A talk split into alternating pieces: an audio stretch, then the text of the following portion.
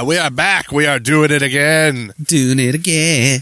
And as is uh, tradition on these episodes, I introduce the episode, and I do that by saying hello. Welcome to Marx Madness Pod. We read books. Thanks for coming. My name's Nathan. My name's David. And also, traditionally, when we do these episodes, we do a current event segment at the top. Uh, but this is the second recording for a week, and there weren't really current events the first time we did that. So we're going to do even less current events this time. Um, and we are just going to be jumping right back into the work uh, with work that we are working through is Blood in My Eye by George Jackson. And we are going to start at page 120. Last paragraph. Reformism was allowed. The most degenerate elements of the working class were the first to succumb. The Vanguard Party supported the capitalist war adventure in World War II. Then they helped promote the mass consumers market that followed the close of the war, the flea market that muted the workers' genuine demands. Today we are faced with a clearly different set of class antagonisms. The complexities of a particularly refined fascist economy a fascist economic arrangement where the controlling elites have co opted large portions of the lowly working class. When we ask ourselves, where will we attack the enemy state? We are answered at the productive point. The next logical question is with whom and what will we attack? The fortified entrance of the productive and distributive system in a nation of short sighted, contented, conservative workers. Obviously, the fascist movement is counter revolution at its very center. Fascist reformism is a calculated response to the classic scientific socialist approach to revolution through positive mobilization of the working class. From its inception, the fascist arrangement has attempted to create the illusion of a mass society in which the traditional capitalist ruling class would continue to play its leading role. A mass society that is not a mass society. A mass society of authoritarians whose short term material interests are perfectly suited to the development of the perfect totalitarian state and centralized economy. The most precise definitions of fascism involve the concept of scientific capitalism or controlled capitalism, a sophisticated, totalitarian, learned response to the challenge of egalitarian scientific socialism.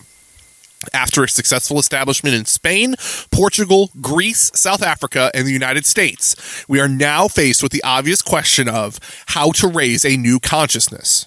This is, of course, apartheid South Africa, based on when he was writing this, by the way. Oh, The for sure, South yes, African yes, yes. Revolution came after this. We are faced with the task of raising a positive mobilization of revolutionary consciousness in a mass that has gone through a contra-positive authoritarian process. The new vanguard elements seem to agree with that withdrawal from the enemy state and its social, political, and economic life is the first step towards its destruction. The new vanguard elements seem to agree that the new revolutionary consciousness will develop in the struggles of withdrawal. However, after this point of agreement, after this point, agreement grows vague and is all but lost in a sea of contradiction. The contention turns on one primary question the scope and range of violence within the revolutionary process. After the lengthy and clearly unnecessary ideological battle that laid to rest a direct approach to revolution by the white or black worker, we are now faced with an equally unnecessarily ideological battle over which of the various communal, revolutionary, cultural approaches has the stronger revolutionary validity. The George has is, had enough of people's bullshit. George would not have enjoyed Twitter very much. No, he would not. He would not. Uh, the problem is compounded by the almost apolitical withdrawal of the growing Weatherman faction and their estranged allies on campus to organic food gardens and a life of sex, music, and drugs. Their Nietzschean Hegelian withdrawal mimics the European historical experience of the last five generations. In our equation, this must be considered the minor side of the syllogism. Though revolution is in fashion, the realistic cohesive synergism seems as yet impossibly remote.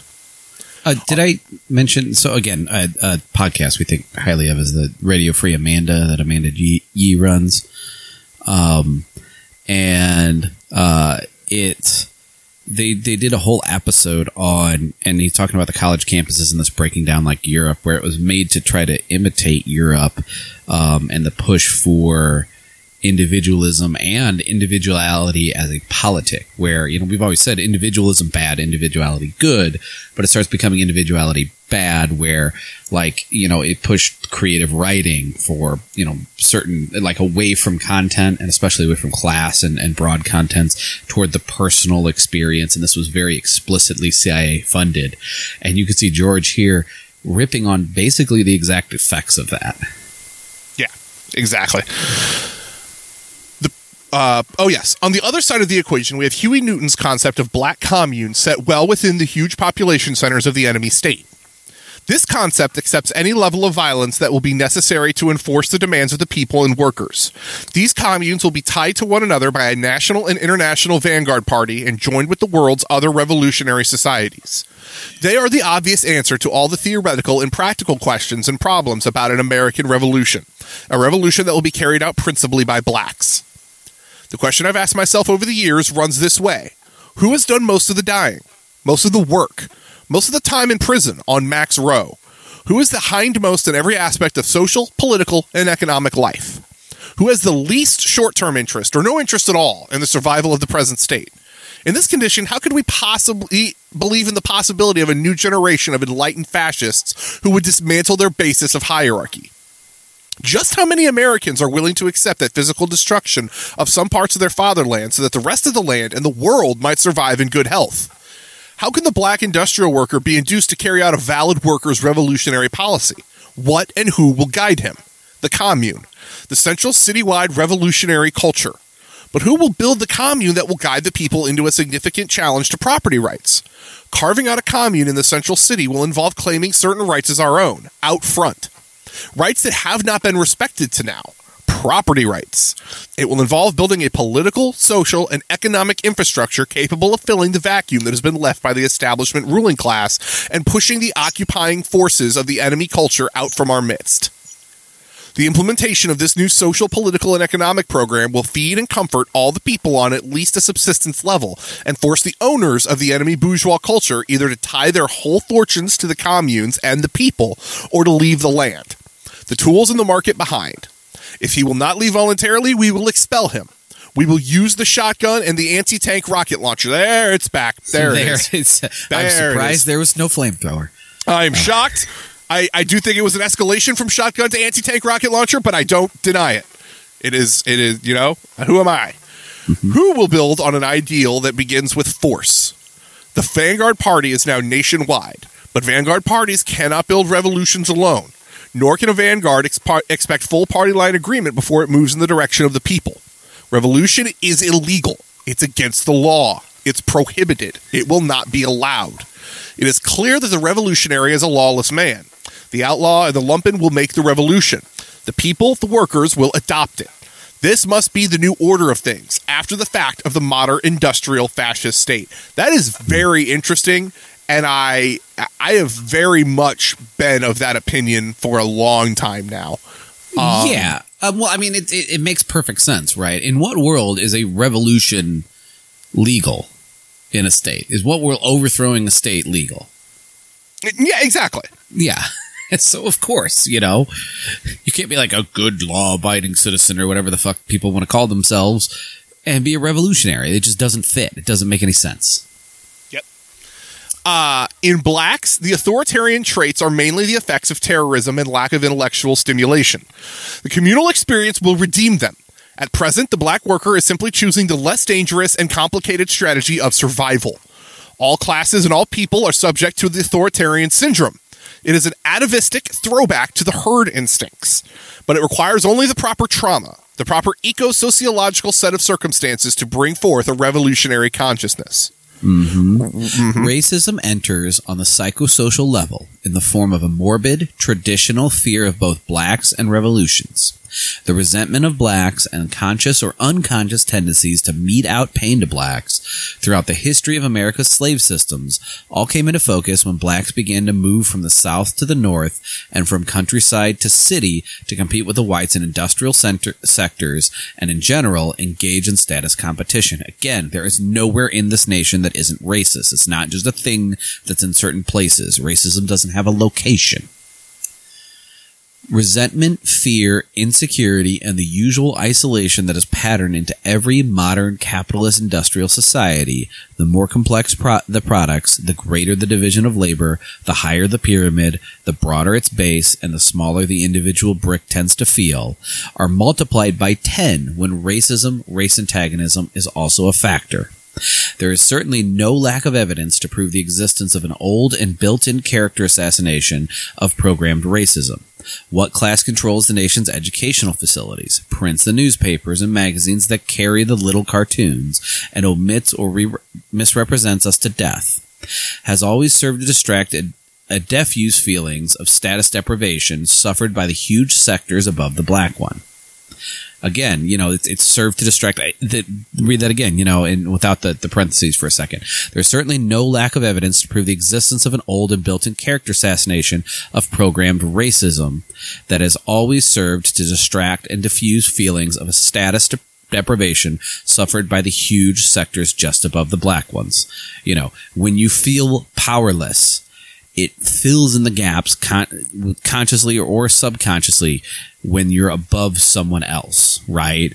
When you're the white people and those black people are below you and you're one of the, the master race, or when you don't even think about explicit racism, but you're a law abiding citizen and they're capital C criminals and, mm-hmm. and they mm-hmm. should have complied if they didn't want to get shot or get thrown in jail or, or whatever. They're just druggies or, or whatever you want to call people with, you know, ableist or, or not so subtly racist or classist slurs. It, it, it, you know, it makes you feel better about your own shortcomings and powerlessness and struggles. And that sometimes is enough for people to throw their interest in the wayside, and that is their primary interest. That's how you get the violent, poor racist. and then of course you get the the wealthy racists that see that and go, "Well, I'm I'm above that. I'm better than the the wealthy liberal. That's too good. That's just a dirty backwards redneck thing, you know." And and all of that compounds into the same racist system then also to account for the seemingly dual nature recognizable in the authoritarian personality,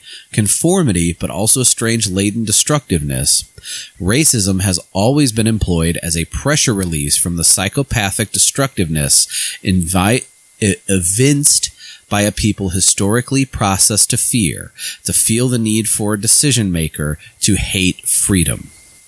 The revolutionary is outlawed. The black revolutionary is a doomed man. Of all the forces of counter-revolution stacked up over his head, he's standing in the tank trap he has dug.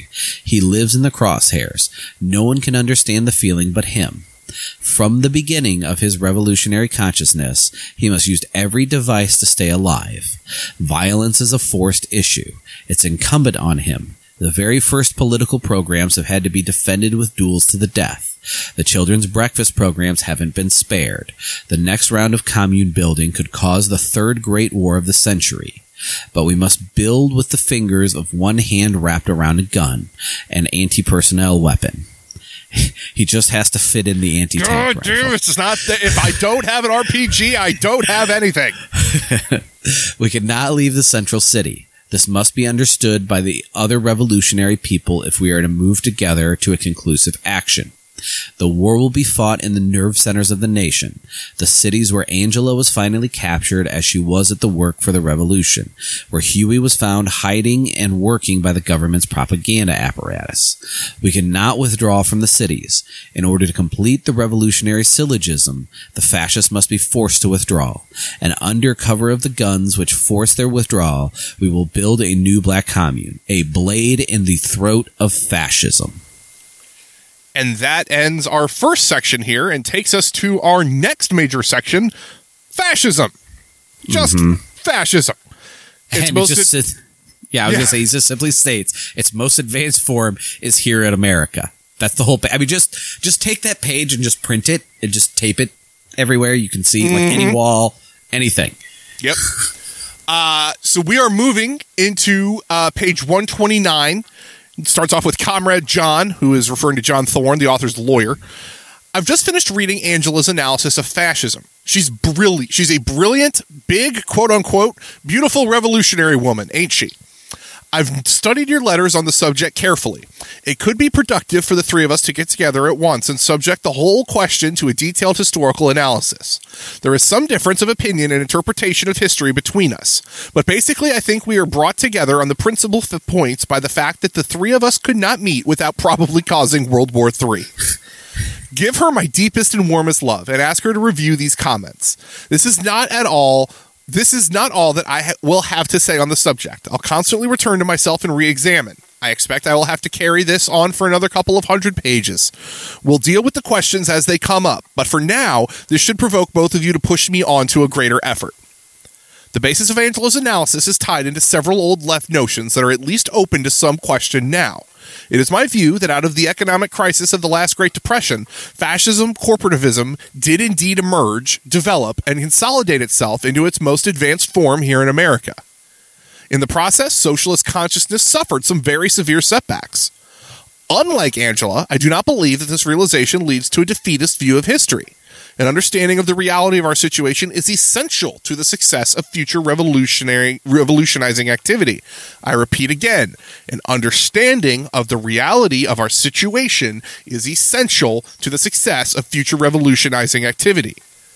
To contend that corporativism has emerged and advanced is not to say that it has triumphed. We are not defeated.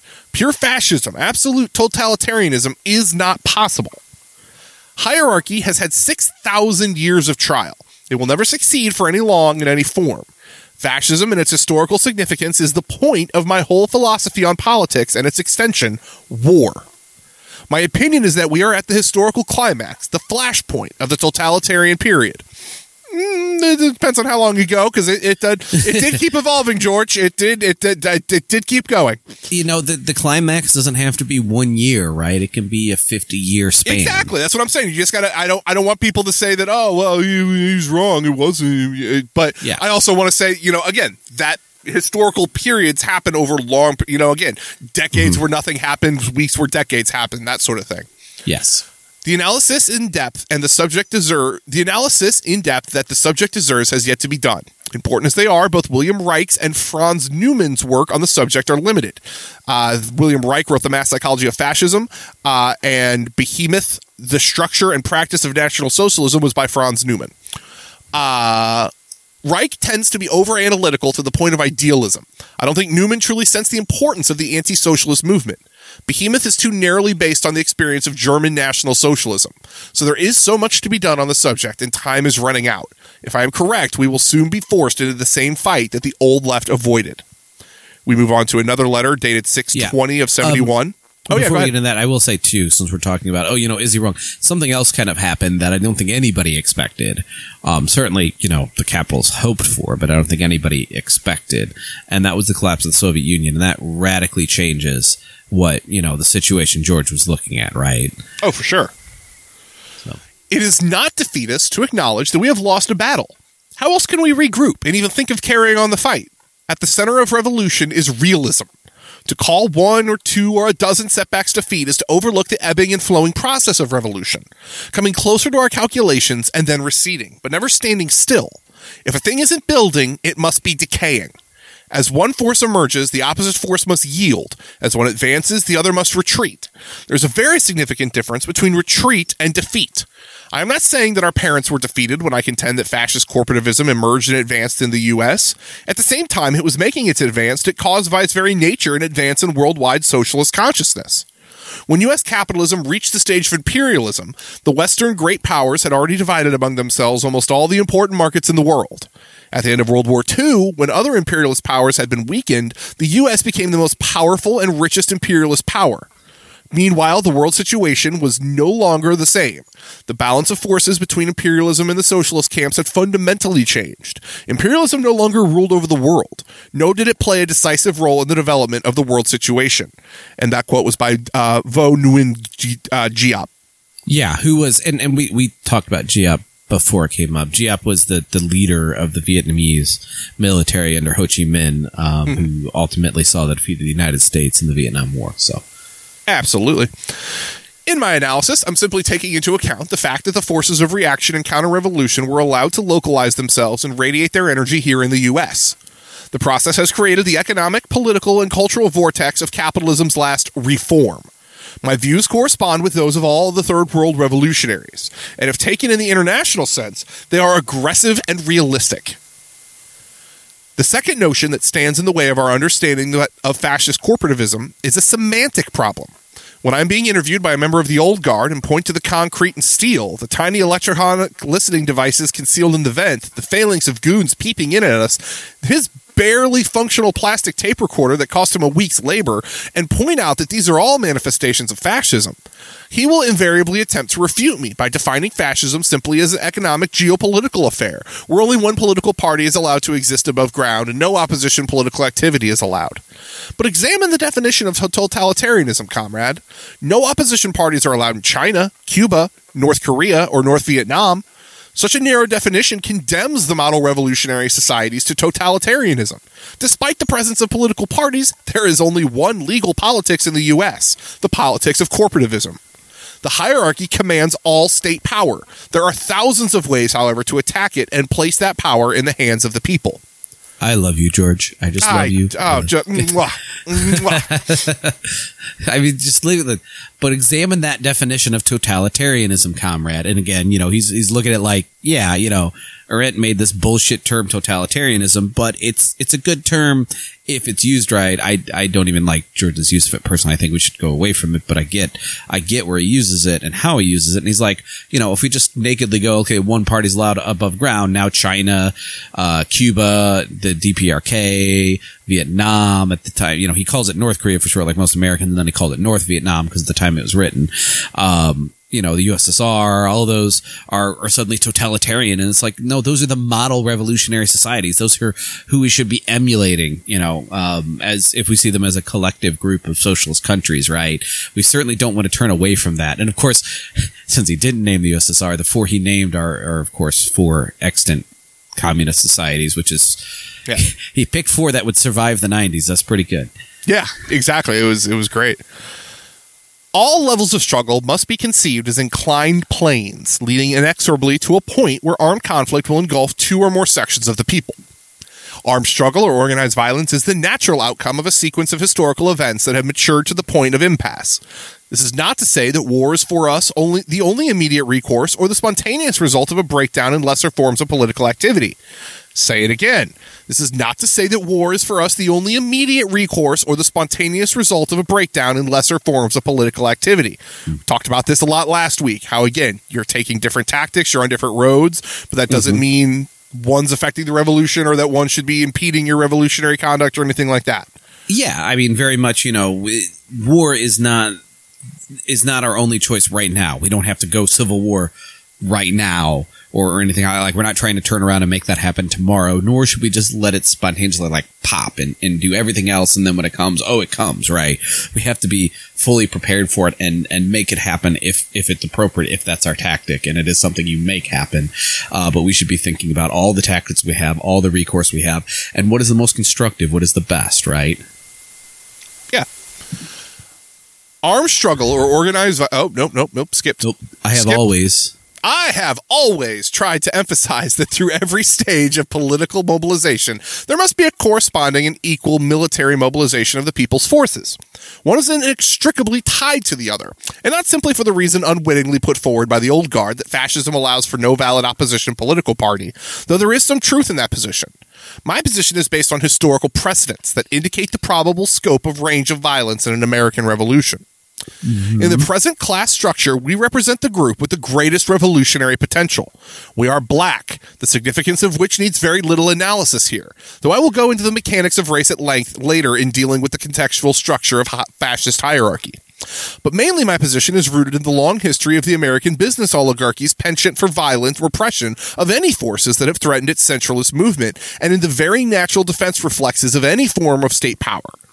Although, as victims of one of history's most brutal contradictions, as the poorest of the poor, as blacks, it is quite justifiable and completely possible for us to destroy this country as a modern nation state, to attack it with a totally destructive countersweep of frustrated retaliatory rage.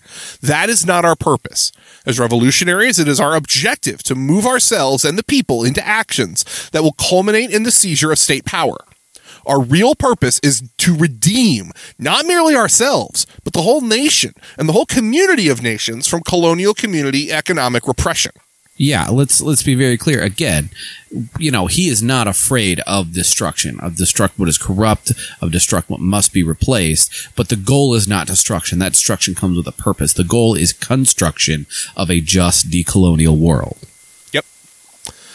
The U.S. has established itself as the mortal enemy of all people's government, all scientific socialist mobilization of consciousness everywhere on the globe, all anti imperialist activity on Earth. The history of this country in the last 50 years and more, the very nature of all its fundamental elements in its economic, social, political, and military mobilization distinguish it as the prototype of the international fascist counter-revolution.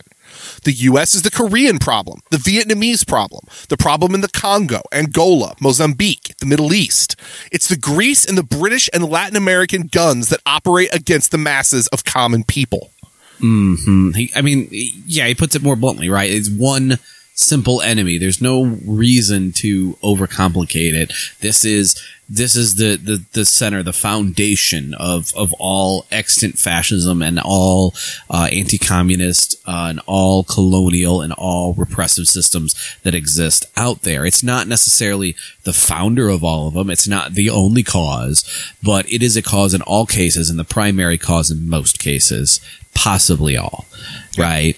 Um, all right. So on 621 of 1971, he wrote, the nature of fascism, its characteristics and properties have been in dispute ever since it was first identified as a distinct phenomenon growing out of Italy's state supported and developed industries in 1922. Whole libraries have been written around the subject. There have been a hundred party lines on, on just exactly what fascism is, but both Marxists and non-Marxists agree on at least two of its general factors. Its capitalist orientation and its anti-labor, anti-class nature.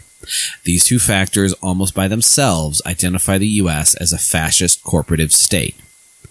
An exact definition of fascism concerns me because it will help us identify our enemy and isolate targets of revolution.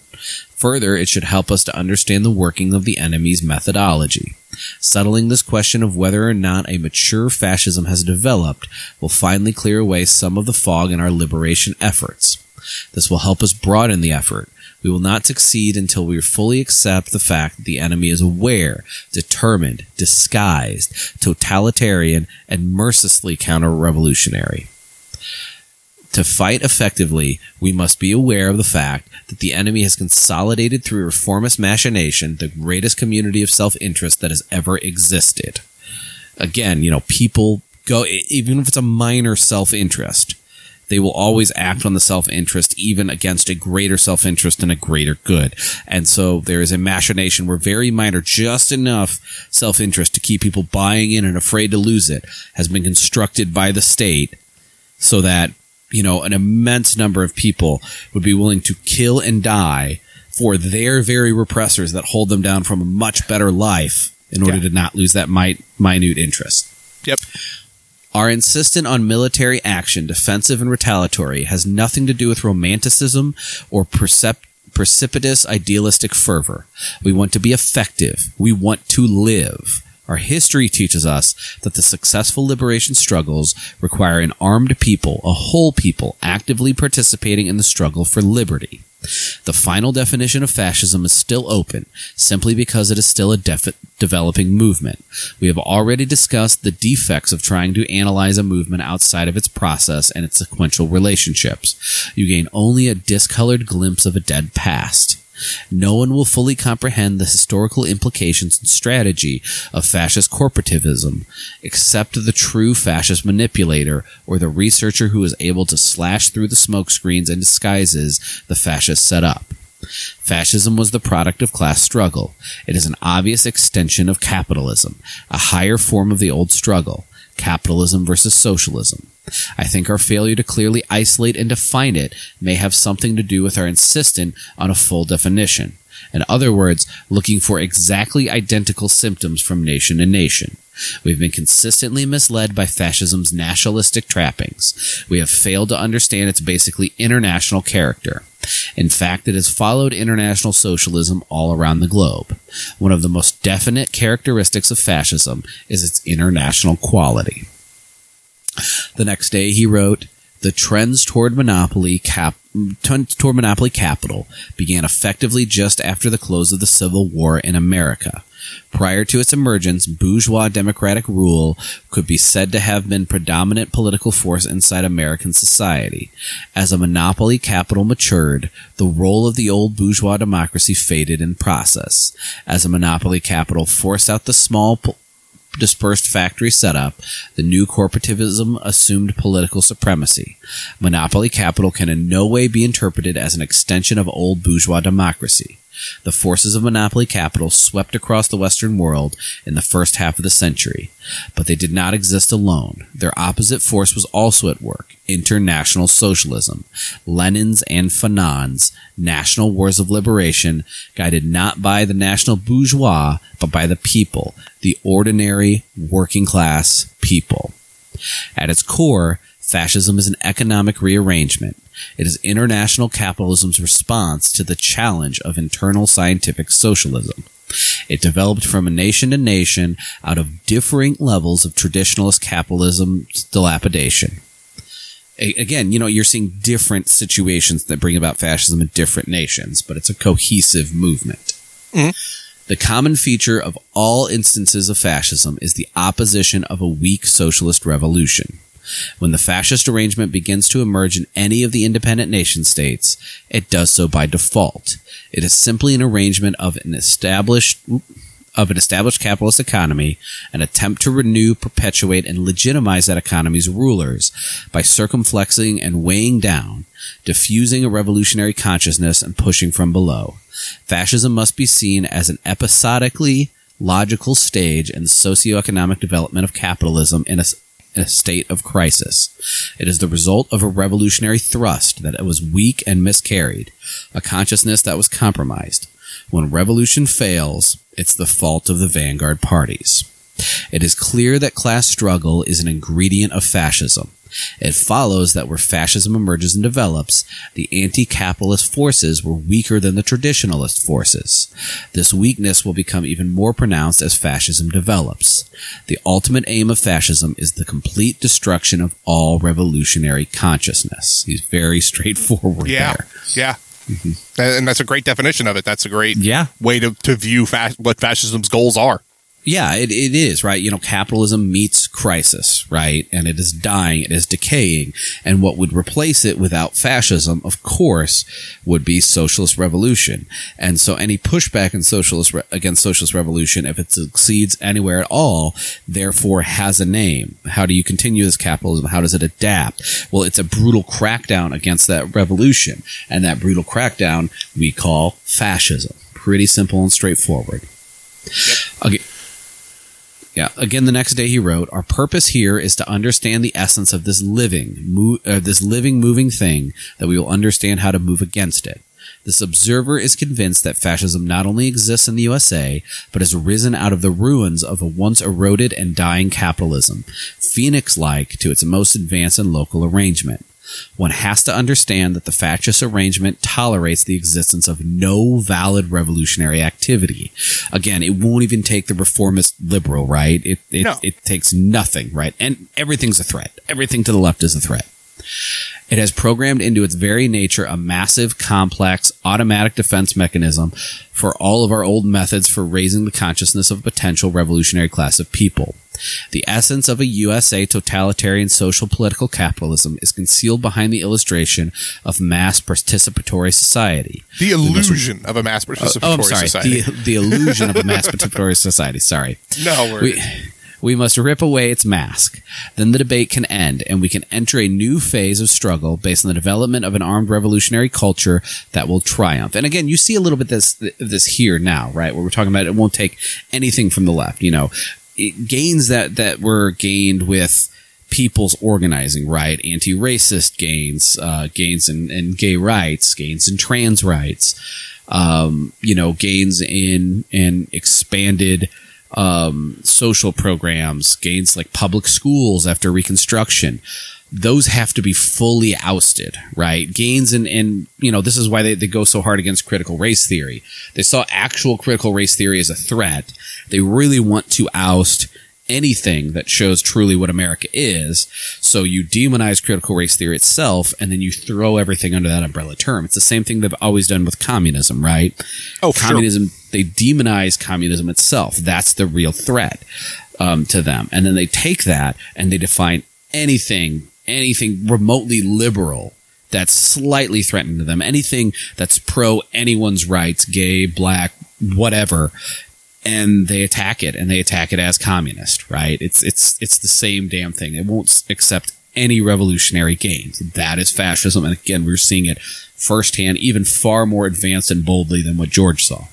Oh, for sure. On May 14th, 1787, the Constitutional Convention, with George Washington presiding officer, the work of framing the nation's new Constitution proceeded with 55 persons, and only two were not employers. There have been many booms and busts in the history of capitalism in this nation and across the Western Hemisphere since its formation. The accepted method of pulling the stricken economy out of its stupor has always been to expand. It was pretty clear from the outset that the surplus fact value factor eventually leads to a point in the business cycle when the existing implementation of the productive factors makes it impossible for the larger factor of production, labor, to buy back the fruits of its labor. This leads to what has been erroneously termed overproduction. It is, in fact, under consumption. The remedy has always been to expand, to search out new markets and new sources of cheaper raw materials to recharge the economy, the imperialist syndrome. That is a damn good one paragraph explanation of one of the major fundamental problems of capitalism. Yeah, yeah, and it's an interesting thought too because from an environmental perspective and from a human need perspective, overproduction is absolutely a thing, right? And and we do have to reach back on our consumption, but the problem is underconsumption, right? They set a standard of consumption and they produce for that standard and that that expansive standard is what's needed to uphold that economy. And then the wealthy, the opulence they live is getting to consume at that standard, right? And then we're forced to consume, you know, you need a cell phone to survive. You need a car to get everywhere, anything like that. And every bit of poverty is under consumption. And then that leads to excess and that leads to economic crisis and then further expansion and it cycles over and over and over. So it's a, it's a really prescient, interesting spin on an observation on a, a Marxist concept and probably a very, very correct one. I really do like it's not overproduction. It's underconsumption.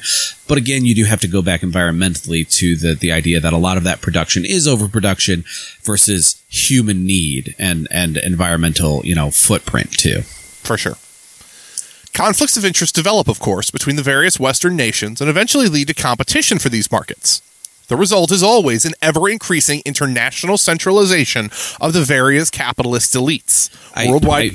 I, I realize it too. I, I kind of cut short on that, that underconsumption thing. So, with the underconsumption, you do have to realize too, there's always the market that doesn't buy. So I, I was saying the poor and poor people and the people in this country needing that living standard.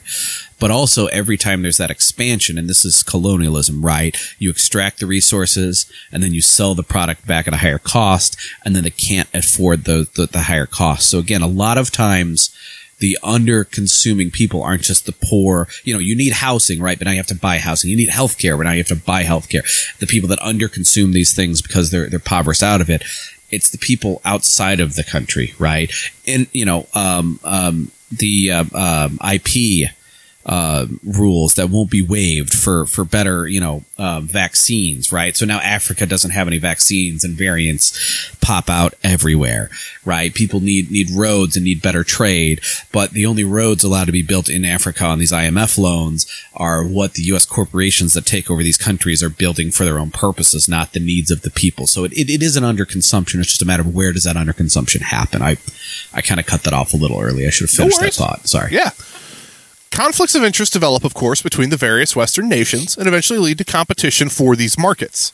The result is always an ever increasing international centralization of the various capitalist elites, worldwide cartels, international telegraphic unions, now international telecoms, universal postal union, transportation, agriculture, and scientific syndicates. Before World War I, there were 45 or 50 such international syndicates, not counting the purely business cartels. The international quality of capitalism is not happenstance. It is clearly in the interest of the ruling class to expand and unite. I am one Marxist, Leninist, Maoist, Fanonist. I like that combo. That's a solid combo.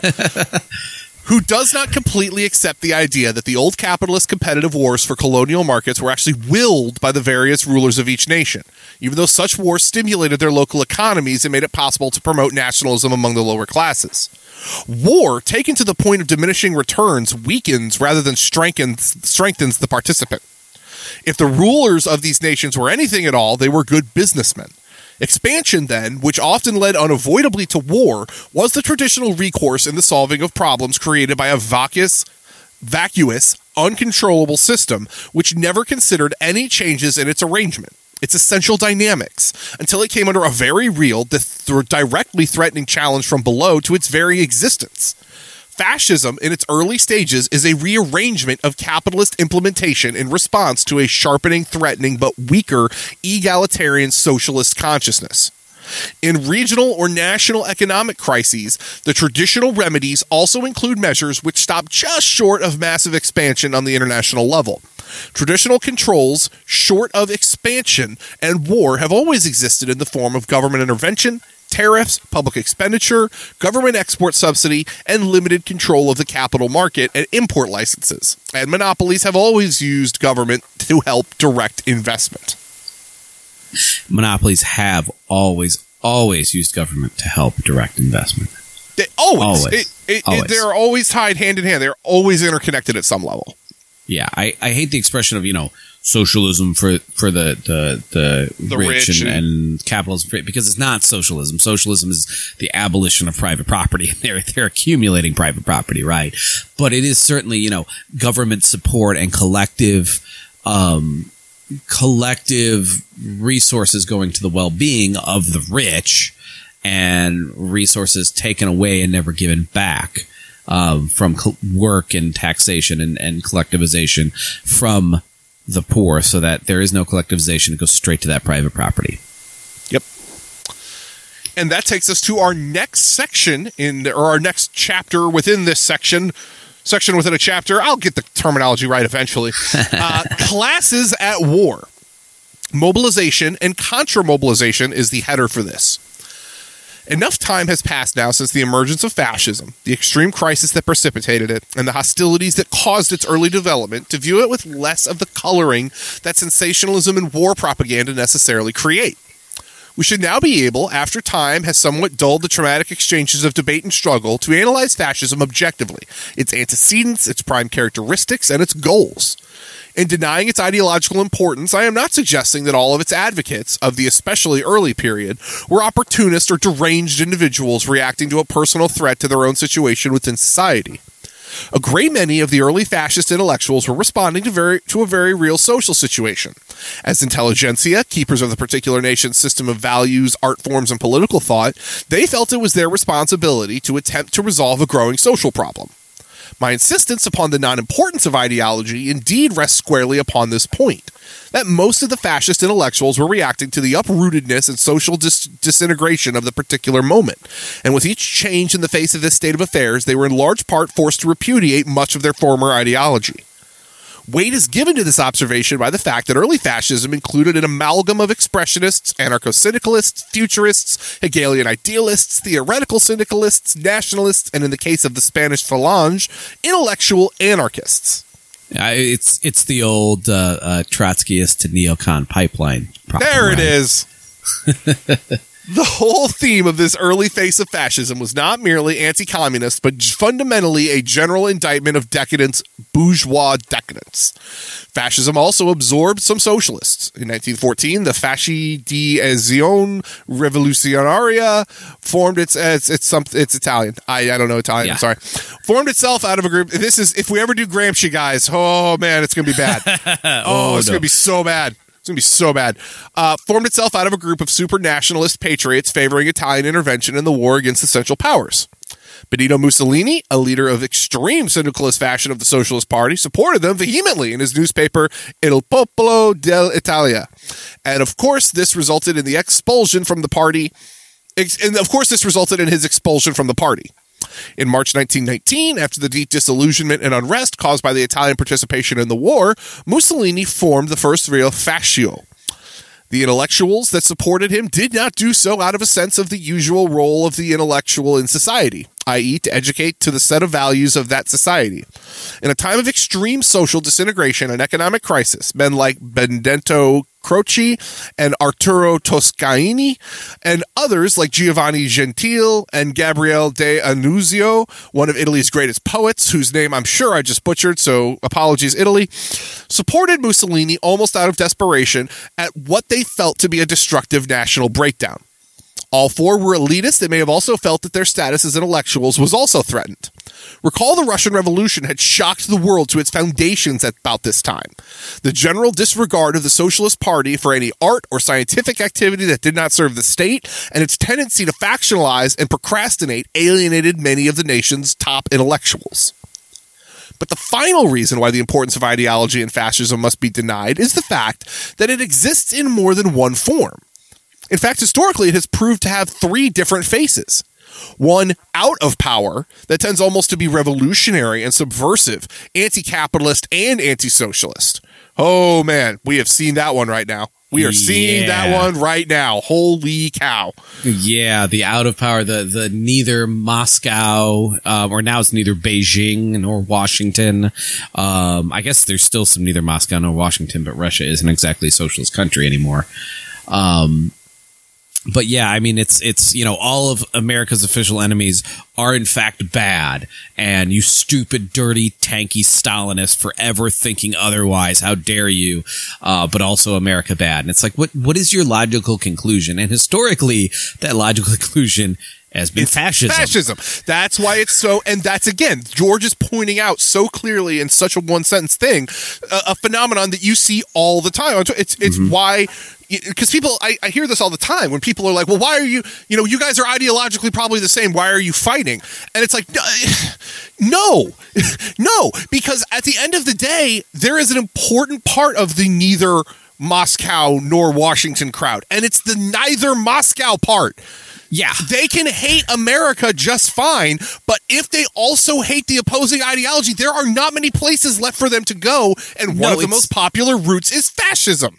Yeah. I mean, it's it's an outlet valve. It, it takes the pressure off off the revolution when you're like, oh, but the the other side's super duper bad too, right? It's like we don't defend Stalin because we think he's some perfect guy that actually did nothing wrong, and that defending some dead guy's strategy or defending some dead guy's legacy is is the perfect thing because we're not we're not you know we're not hero worshippers. We're not into great man theory. We do it because we understand what people mean when they they bash Stalin, what they, mean when they uphold those propagandistic lies, and what those turn into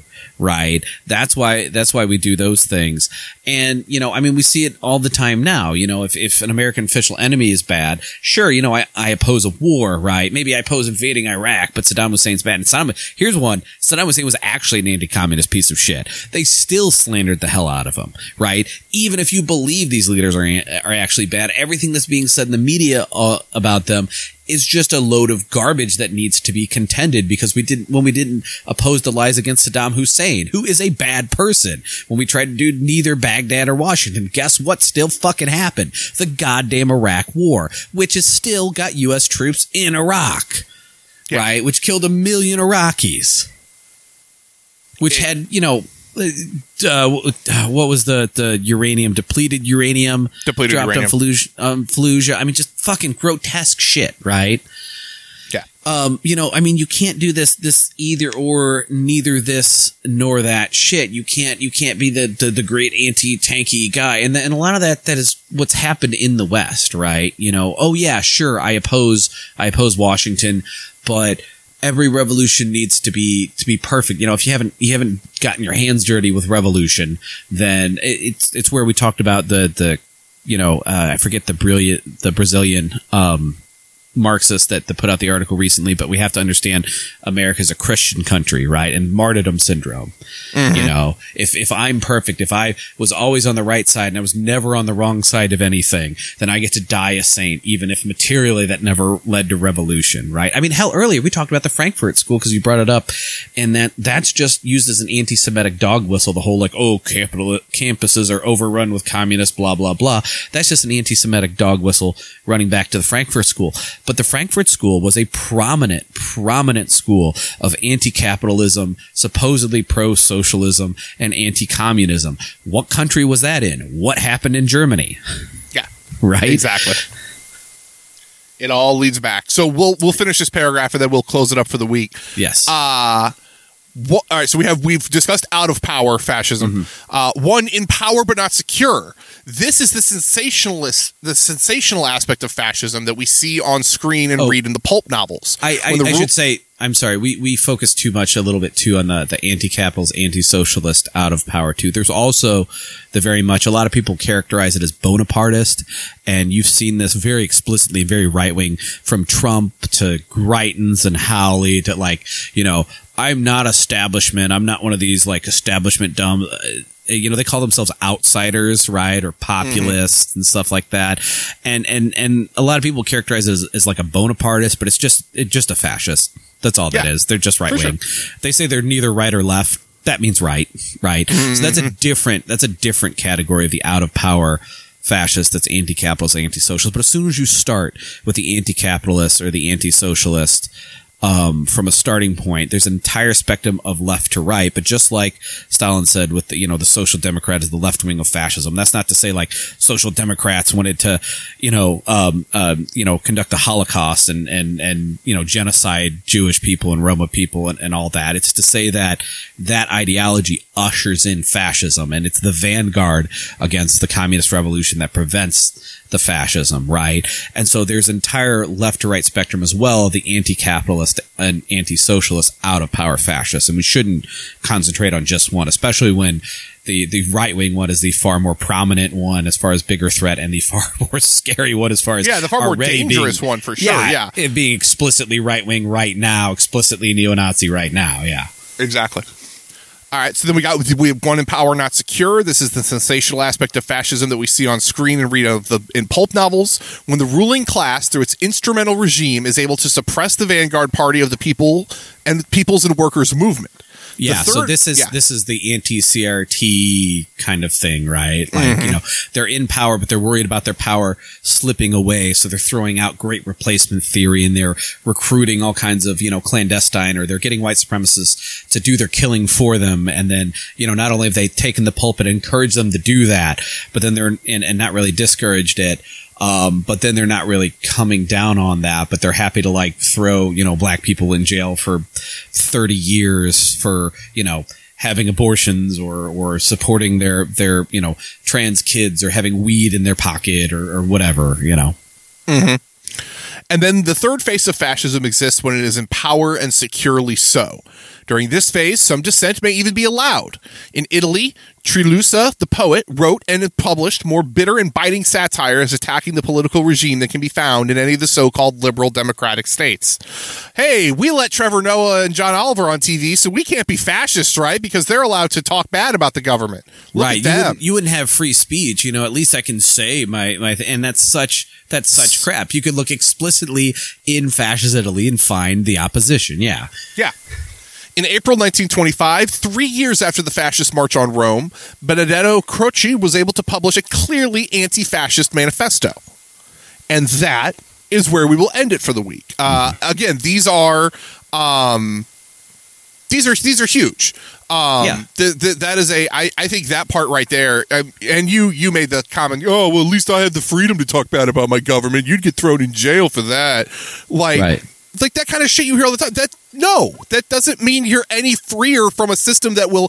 They found a more elaborate and a more uh, uh, PR friendly way to completely keep you oppressed and and and thinking that you're happy about it. That's not good. That's not great, gang. Uh, that's not ideal. Like th- th- again, to say that you look at you know, you know curtailing free speech being the so-called hallmark of some sort. No, the other side lets free speech through too when they're completely and and at what stage? And that this is the part that should be terrifying. At what stage do they allow dissent? In Yeah. power and securely so. They Yes. know they have it. They know they've got the game wrapped up right now. They're in power and they've got all the backing of the state behind them. Of course, they can let you piddle around and have your fake dissent and stuff like that. That doesn't make it actually revolutionary. If it was actually revolutionary, it would be getting cracked down on.